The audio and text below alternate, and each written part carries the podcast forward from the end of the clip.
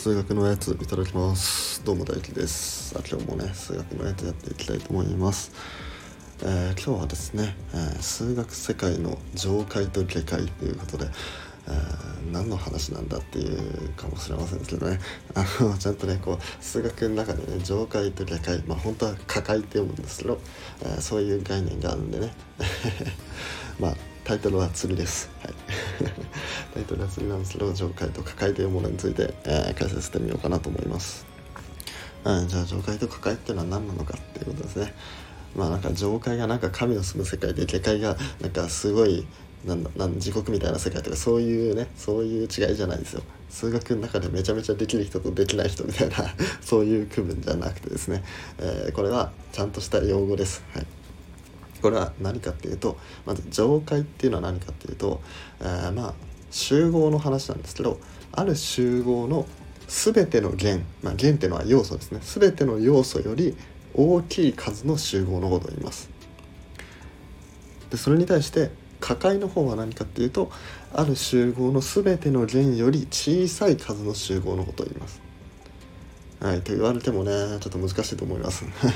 まああの例にやれてれば大体分かってくると思うんですけど。いや例えば今整数の世界にいるとします。整数の世界です。0123とかマイナス1マイナス2マイナス3みたいな、えー、分数とか無理数とかそういうものが存在しないところですね。123450マイナス1マイナス2っていう世界にいるとします。でこの時に12345っていう集合があったとしましょう。でこの時にこの集合の上階は何ですかっていうとこの12345っていう要素5つあります。この5つよりも大きい数の集合、まあ、つまり67891011112131415っていうふうにどんどんどんどんそこから無限まで続いていく。この集合のことを上階っていうんですね。はい、でそれに対して下階はどうなるかっていうと12345っていうこの5つの弦全て。全ての弦よりも小さいもの、まあ、つまり、まあ、1よりも小さいものですね。0マイナス1マイナス2マイナス3マイナス4マイナス5っていうふうにどんどんマイナス無限まで続くこういう集合っていうのが下階っていうんですね。ああなんだめちゃめちゃ簡単じゃないかって皆さん思いましたよね。そうなんです。簡単なんですよ。実は上階と下階なんていうね、まあ、そんな専門用語つけてるだけで。やってること自体はめちゃめちゃ簡単なんですよ、まあ、数式で表したりもできますけど言ってることはただこれだけなんですね。はい、で、えーと、この上階が存在するっていうことを、えーと、上に誘拐っていうふうに言ったりします。誘拐の誘はあるですね、えー、上階があるから誘拐っていうふうに言います。で逆に、えー、下階がある時は下に誘拐っていうふうに言ったりします。で上階下階両方ともあるよっていう集合のことを、えー、まあ誘拐単に誘拐ね上に誘拐下に誘拐合わせて誘拐ですよっていうふうに言ったりします。これはねもしかしたらあの俺がねどっかでこう誘拐っていう喋ったか喋ってるかもしれないですね。うん、あれかあのデレキントの分断の時に言ったかな。あの上に誘拐な単調増加数列は収束するっていうふうに言ったと思うんですけどあれの上に誘拐っていうのはうん、これのことですね上階があるっていうことなんですねあのその時は確か上限があって増え続けているのは、えー、何かに収束しますよっていうふうに言ったんですけどそれを、えーと、専門用語というか数学的に言うと上に誘拐な単調増加数列は収束するっていう、まあ、そういうふうになるんですね。うん、じゃあ上階下階の概念は分かったと。じゃあそれを考えて何になるの？っていう話ですよね。やっぱりここが重要になってくると思います。うん、でこの上階下階これを、まあ、定理してこれについて考えることで何ができるのかっていうとこれは上限とか下限を、えー、まあ、厳密に定理する時にこれが使われるんですよね。はい、じゃあ上限下限って何かっていうことなんですけど、まあ、似たような概念として、まあ、最大最小があるんですよね。まあ、この最大最小は分かりやすいと思います。はい、まあ、例えばさっきのね12345っていう整数3つ5つの集合があったとしてこれの最大いくつですか？って言ったら5ですよね。で最初いくつですか？って言ったら1なんですよ。まあこれは分かりやすいです。まあ実はあの上限と下限に関しても一緒なんですけどあのこれ実はあの整数の世界ではこの上限下限と最大最小は一緒になっちゃうんですね。でこれ分かれる時はいつかっていうとこれは整数じゃなくて実数の世界に入った時なんですよ。はい、だから例えば実数の世界で1以上5以下っていう集合があったとします。これあの区間っていうあのまあ範囲ですけど何とか以上何とか以下っていう範囲ですけどこれもこういうものも、まあ、数の集まりなんで集合って言いますね。で1以上5以下っていう、まあ、つまりあの不等号にイコールがついてるやつですねそういうような集合の時は、えー、最大は5最小は1これは OK でこれは上限も5だし下限も1これもいいんですよ。だけど問題になってくるのが1より大きくて5より小さいっていうふうに統合ん？不等号にイコールがついてないパターンですね、うん、この時って最大は存在しない。最小も存在しないんですよ。これ分かりますかね？これあのデレキンとの分断の時でも同じようなこと言ったんですけどこれ5より小さいものの集合っていうので最大のものを考えようと思うと4.9が最大なんじゃないかいやでも4.99の方が最大だよ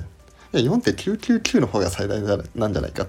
一番大きいんじゃないかっていうふうにどんどんどんどんこういうふうに4.9999っていうこうあの9を付け足せばどんどんどんどん5よりも小さい最大と思われる数がどんどんどんどん取ってこれるんですよ。でこれは何かの値でストップすることはないと。じゃあ最大値なんてものは存在しないってなるんです。で同じような理論で最小値も存在しない1より大きくて5より小さいっていう、えー、集合には最大値も最小値もないんですだけど上限は5下限は1なんです、はい、この違い分かりました？あの端っこが含まれてる場合は最大と上限最小と下限っていうのは一緒なんですけどこの端っこが含まれてない場合つまり不等号にイコールがついてない場合っていうのは最大がつい最大と上限が一緒になるとは限らない。最小と下限も一緒になるとは限らないっていうふうになってるんですよ。じゃあこの2つをどういうふうに区別すればいいんですかっていうふうにやろうとするとこの上限下限の方を上階と下階を使って表さなきゃいけない。うん。まあ、最大最初はまあ簡単ですよね。この集合の中に含まれてて全てこの集合の中で一番大きいもの、うん。まあ、この集合の中のどの弦よりも大きいもの。っていうふうに定義してやれば、まあ、それで OK なんですけど。上限下限については、まあ、そんな単純にはいけなくて。どういうふうにすればいいかというと、まあ、上階の最小値。を取ってくると上限なんです。で下階の最大値を取ってくると下限になるっていうふうにまあそんな感じで定義できるんですね。まあ、上だとか下だとか上が小さいか下が大きいかみたいなね。もうなんかよく分かんなくなってくるかもしれないですけど、あ、あのちゃんと整理すると上階、まあ上、上のねある集合よりも大きいところにある世界の一番小さいものが、えー、上限。で、えー、下階ですねある集合よりも小さいものがいっぱい集まった集合の最大値が加減になるっていうふうに、まあ、そういうふうに定義してやることでこの上限加減と最大最小っていうものを区別できるっていうことなんですね。はい、で俺はねこういうね数学のね厳密なところこれがねもうめんどくさいけどここまでして最大値とか最小値と上限加減の違いを考えるみたいな、まあ、こういうのが俺めちゃめちゃ好きなんですよ。うん例えばさあのこの中で、えー、一番高い値段のものは何でしょうと言ったらもうその中からこれ、うん、じゃあ一番安いもの何でしょうこれって決められるじゃないですか。うん、だけど数学の世界で考えると本当にそれが最大なのかそれが一番高い品物なのか本当にそれが一番安い品物なのかとっていうのを疑ってでちゃんとこう、まあ、数式化して、うん、えー、評価するでそれでそうして初めてこの値が最大値ですよとかこの値が上限ですよっていうものが分かるっていうね、まあ、つまり、えー、どんなものにもちゃんと根拠があってこの結果が出てきますよっていうのがもうめちゃめちゃいいんですよね。うん、その感情が全く含まれてないじゃないですか。その論理だけの世界っていうので。そう。なんで絶対考えれば誰でもできるんですよ。うん、論理っていうのはもう誰でも一応理解はできるはずだと思ってるんでね。俺的には。まこれは個人の意見なんでそのあのなんだろう生物学的にどうとか障害者がどうとか、まあ、そういうのは一旦置いといて。だから論理が分かる人間に関人間だと絶対数学できると思うんですよね。はい、だから皆さんもね、是非ね、俺のこの数学のやつっていうチャンネルでね、数学に興味持ってもらえたら、なんかテキスト買ってみるとか、えー、まあ、別にレベルは何でもいいですよ小学校の算数からでもいいですし中学校のなんかマイナスの数とかからでもいいですしあの是非ね挑戦してみてほしいなというふうに思います。はいというわけで今日の数学のやつは以上になります。数学面白いなとか思ってもらえたらいいねフォローとかコメントレターなどお願いします。それじゃあごちそうさまでした。